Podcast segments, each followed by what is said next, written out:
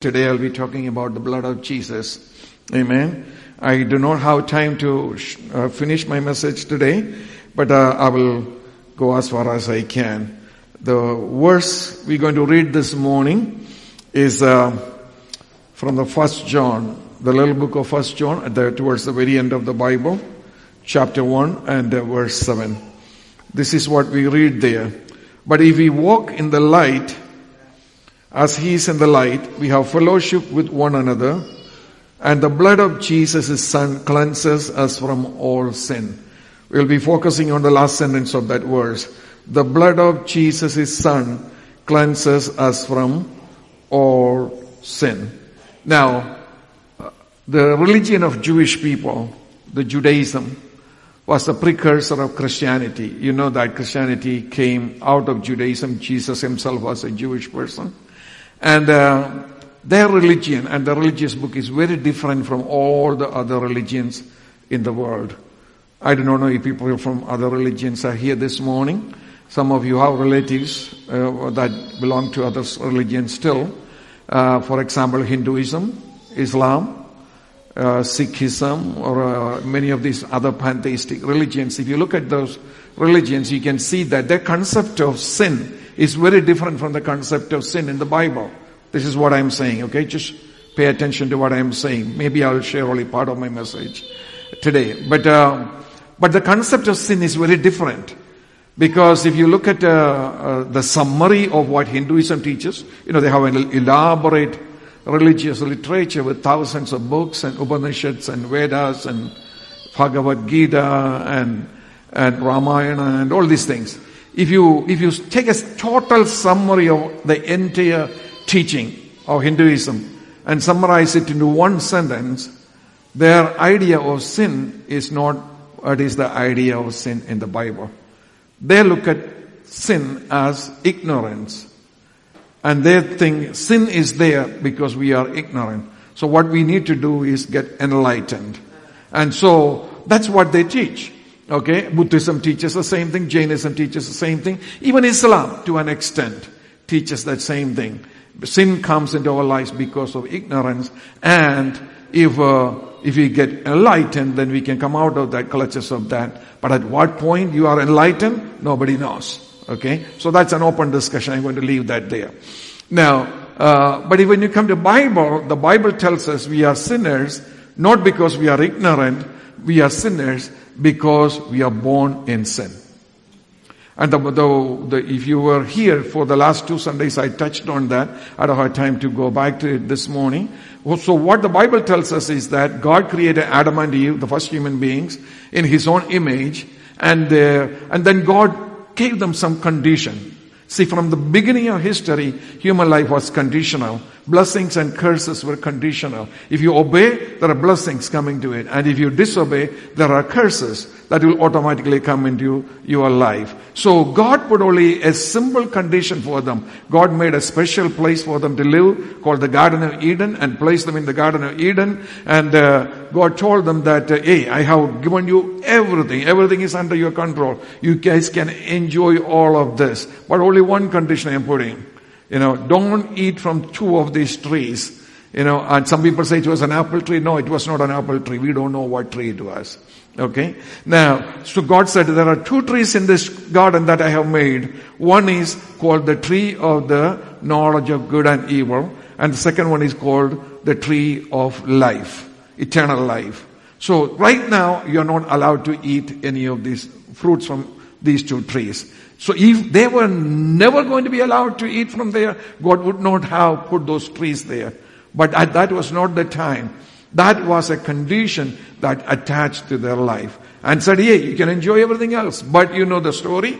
Uh, Satan came in the form of a snake and uh, enticed Eve first to doubt God, and it's out of the doubt of the word of God that she decided to disobey the commandment of God, and and ate that fruit and gave to her husband also, and both of them came under sin, not because they ate a fruit, but because they violated God's law.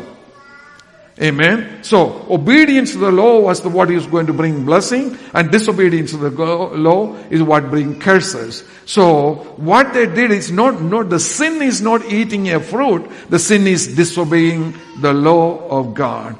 And as a result of that, immediately they went under the influence of the curse. The nature changed, the personality changed, the outlook towards life changed. And from, and because Adam was the legal representative of, uh, of the entire human race. By the way, uh, last Easter, I preached about that. Uh, uh if you want to watch that and you, you like to study Bible more, uh, it's in, it's on Facebook and it's also on our website. You can, gatewaynyc.org. You can watch that. How, how come, you know, because many people, especially again, going by, I know time is short, but going back to other religions. They cannot accept the fact that just because Adam sinned, all human race is sin, sinful now. Entire humanity is sinners now. They're, they have a tough time accepting that. But I explained that, the theology behind that, um, on last Easter Sunday.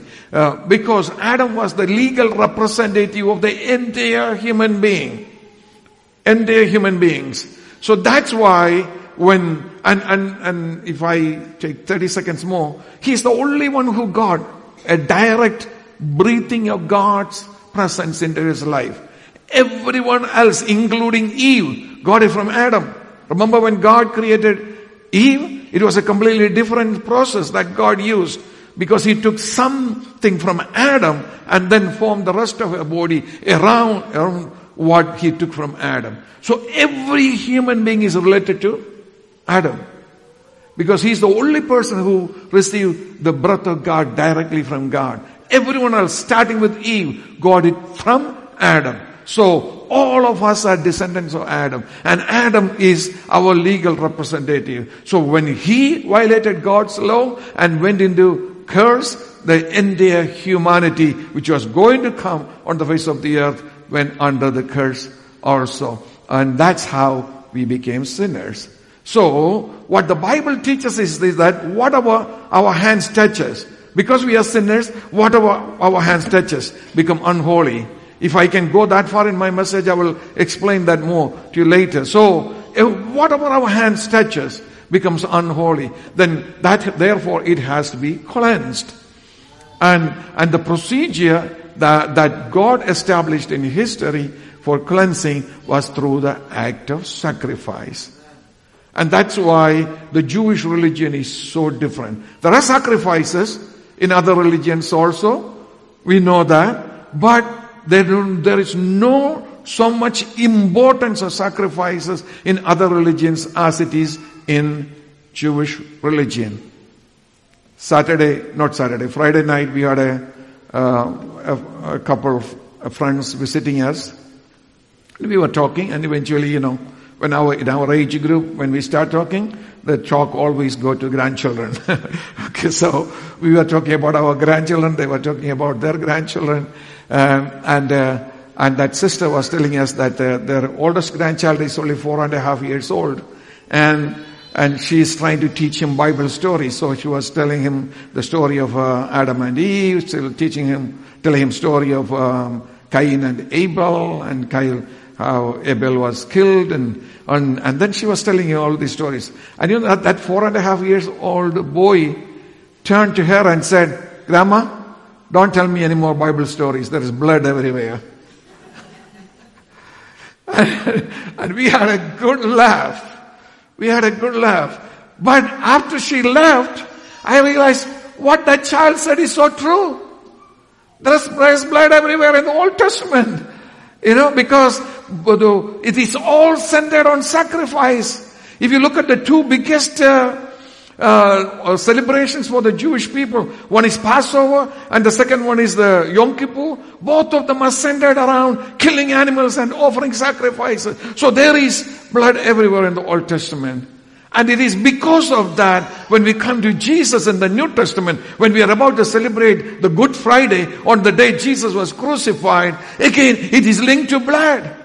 And that's why we talk about the death of Jesus as a sacrifice, because it's building up on what they started in the Old Testament. Are you with me? Amen. So I quickly wanted to uh, show you what can the blood do. I won't, I don't have time to go through the, go to the next slide. What can the blood, show, blood do? There are six different pictures in the Old Testament. You know, I wish I had a time to share all of that. Maybe I'll share the rest of it next Sunday. Okay, so come back. Alright. The first thing I want to show you, first picture I want to show you in Exodus chapter 12. Exodus chapter 12. That's a chapter where the children of Israel is getting ready to leave Egypt and become a community. They're on their own 400 years. They were slaves in that nation. And finally, through Moses, God is preparing the way for them to come out of the land as a free community. They didn't become a nation right away. Eventually they would become their own nation, nation called Israel. And when they are getting ready to come out, God said, I'm going to do a separation. I, because Pharaoh, even though he had already seen nine plagues in his land, he was not ready to let Israel go. You know why they didn't want to let go? Because it's free labor. As slaves, they are free labor and they are busy building huge cities. So who would want to give up on free labor? So they didn't want to let them go. So finally God said, I'm going to do something that will finally melt the heart of Pharaoh. I'll let you go. And this is what I'm going to do. I am going to kill all the firstborns in the land of Egypt, starting from the palace of Pharaoh all the way to the menial laborers.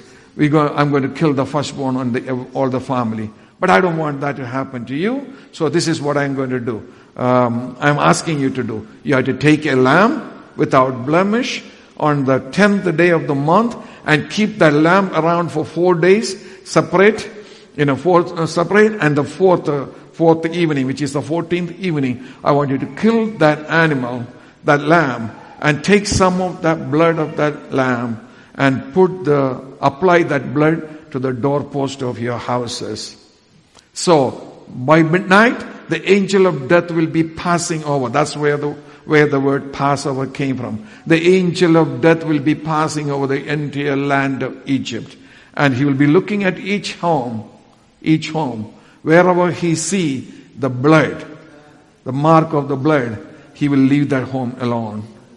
Because for the sake of that family, a lamb was killed and its blood is applied to the doorpost of that family. So that will be the sign for this angel of death. Wherever he see the blood of the, the mark of the blood, he will leave that family alone. And, and he will go to the next home, and if the mark of the, this lamb, the blood of the lamb is not there, the firstborn in that family will be killed. And we know that that night, exactly as God said, all the firstborns of the Egyptian families were killed. And the next morning when Pharaoh got up, he found his firstborn also dead. So that finally melted his heart to let the people of Israel go. So what can the blood do? What does the Bible say the blood can do? The blood can actually become a fence that protects you. Are you with me this morning? Amen. So today when we live in the New Testament age, we do not kill a lamb and apply the blood of the lamb on our doorpost. Even if we do that, it will have no meaning because that was a unique intervention in human history approved by God himself. That's why it worked that day. So don't just read that and go and kill an animal and put blood on your doorpost. It will do nothing for you. It just starts smelling later. Amen. So don't do that. But in the New Testament time when we live, we, we have a habit as Christians. We say, we plead the blood of the Lamb of God. You see, we do not have a lamb. See, when you study in human history, it's very interesting because the first time a lamb was killed was in the Garden of Eden itself, after Adam and Eve uh, uh, uh, fell into sin. So God decided to come down and show them how to do sacrifice and enter into covenant with them, and the lamb was killed for the first time. Amen. And that lamb became a, a means of salvation for them. So there a lamb was killed for a family. But when we come to the Passover, we can see that again a lamb is killed for each families. But in the in the when when when the when we continue and when we come to the the Yom Kippur, we will see that on the day of Yom Kippur, a lamb is killed for the entire nation. nation. And then when Jesus Christ came, amen, what did John the Baptist say? Behold, the Lamb of God that takes away the sin of the entire world. Amen. So, it's no longer a lamb being killed for one family. It's no longer a lamb being killed for one nation. It's the Lamb of God dying for the entire human race. Amen. That's why we read in First John chapter 1 and verse 9, verse 7, that uh, the blood of Jesus will cleanse us. Who is us? The Jewish people? No. The Americans? No. The Indians? No. The Caribbean people? No. Us means the entire human race. The blood of Jesus cleanses us from all evil. So there is only one blood that can do anything for you and for me this morning, and that is the blood of the Lamb of God. Hallelujah. That's why we sing, What can wash me white as snow? Nothing but the blood of Jesus. Hallelujah. So if you're washed in the blood of the Lamb of God already, why don't you lift up your hands and praise Him this morning? Hallelujah. Thank Him this morning. Amen. Praise you, Jesus. Hallelujah. Hallelujah. When Paul was writing to the Corinthian church, he said, Our Passover lamb also has been sacrificed. And that Passover lamb is Lord Jesus Christ. Amen. So what can blood do for you this morning? It can become a fence around your house. That's why when we pray, we plead the blood of the blood of Jesus Christ. Amen. Hallelujah. When you depend on him, that blood, let me tell you, that is a, a fence that nobody can penetrate. No weapon that is fashioned against you will prosper if you are living under that fence, if you are secure, amen, within the perimeters of that fence are created by the blood of the Lamb of God. No weapon that is fashioned against you will prosper. People can try to do things against you. Satan can try to do things against you. It doesn't matter. They can try as much as they want, but you are safe and secure. Hallelujah. That night when the angel of death was passing over Egypt, Israelites could hear, you know, a severe cries rising from all their neighbors because they all lost their firstborn, but they were safe as long as they were under that blood. I just stay there. Maybe I will, that's the only point I'm going to talk today, but, uh, but I want to, I want to stay there. Let me tell you, God told them, God told them not only to apply the blood on the doorpost, He said stay inside the house. Are you with me? He said stay inside the house. Applying the blood of the lamb, of, lamb on the doorpost is not enough. You have to be inside the house. Many Christians make a mistake. They say, yes, I pleaded the blood of the Lamb of God. Yes, I received forgiveness for my sin. But they don't want to stay inside the house. They want to go wherever they want. And then they will say, no, no, I gave my heart to Jesus five years ago. But where are you? Are you inside the house? Because God told the Israelites that night, if you come out of your house, you are open for judgment.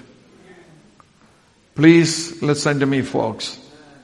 We have to follow God exactly as what He asked us to do. Just because we were forgiven of our sins doesn't give us license to go wherever we want and participate in whatever we want. No, then you are not staying under the blood. Amen. Not only the blood has to be applied, but you have to stay under the blood. Amen. Turn to somebody and say, stay under the blood. Come on, come on, come on, come on. Turn to somebody and say, you need to stay under the blood. Amen. Only then that is worth it. Only then it's valuable. Only then the blood can do its job. Only then it can protect you. Because God do not want you to go into judgment. Hallelujah. Many times we wonder. Many times we wonder and say, say, hey, how can those people go through that? I thought they were following Jesus. You know, and we know how many churches fell, fell apart these days. Even right here in the New York City, mega churches falling apart. And you wonder why. If they are worshiping God, the worship was great, you know, it was theater style, everything was going so good. So how come Jesus is not protecting them. Let me tell you, Jesus cannot protect you unless you stay under the blood. Hallelujah. Hallelujah. You cannot take a license to do whatever you want. When you read about some of the, what was going on in some of these churches, you know, they were not living as Christians. I'm sorry to say this, but they were not living as Christians. They had the name as Christians. Unfortunately, we live in a generation like that. So many, so many Christian people are Christians only by name. Just because somebody gave them a Christian last name doesn't make you a Christian. You will become a Christian only when the blood of the Lamb of God is applied upon your life. Amen. And once that blood is applied, you have to stay under that blood. Make sure you stay under that blood. Because as long as you are staying under that blood, nobody will be able to do anything against you. You will be protected. Your children will be protected. Amen. Your family will be protected. Your business will be protected. Whatever blessing God has given you will be protected. Hallelujah. Hallelujah. So God wants you to live like that. And God wants you to enjoy the blessings that He has given to you. Let's make up our mind to do that. I'll share the rest of my message next Sunday. Let's all stand up in the presence of God. Hallelujah.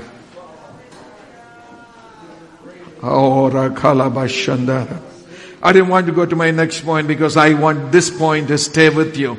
Amen. I want this point to work in your life, work in your family. That's why I didn't want to go to the next point, which I will cover next Sunday. Amen. But uh, today I want to, I want to ask a question before I pray. We have a number of visitors here this morning. And uh, if you have never never come to the Lamb of God and asked Him to, for forgiveness of your sins. Amen. By His precious blood. This is a good opportunity to come to that safe haven. Come to that refuge, place of refuge this morning. Because Jesus is here.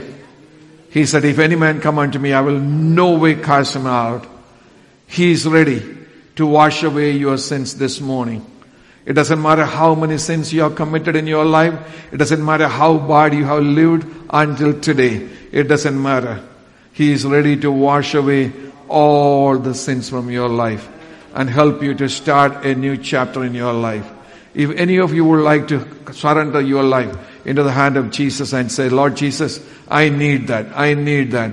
I need that. And I am ready to surrender my life into your hands, O Lord. Amen. Hallelujah. Thank you. Anyone else? Anyone else want to lift up your hands as a symbol of making that decision in your heart?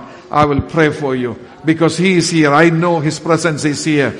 Amen. That precious blood is still able to cleanse you completely. The blood of Jesus, the blood of the Lamb of God has not lost its power. It's still able to wash you white as snow. Still able to wash away all the sins from your life and help you to start a new chapter in your life as a child of God.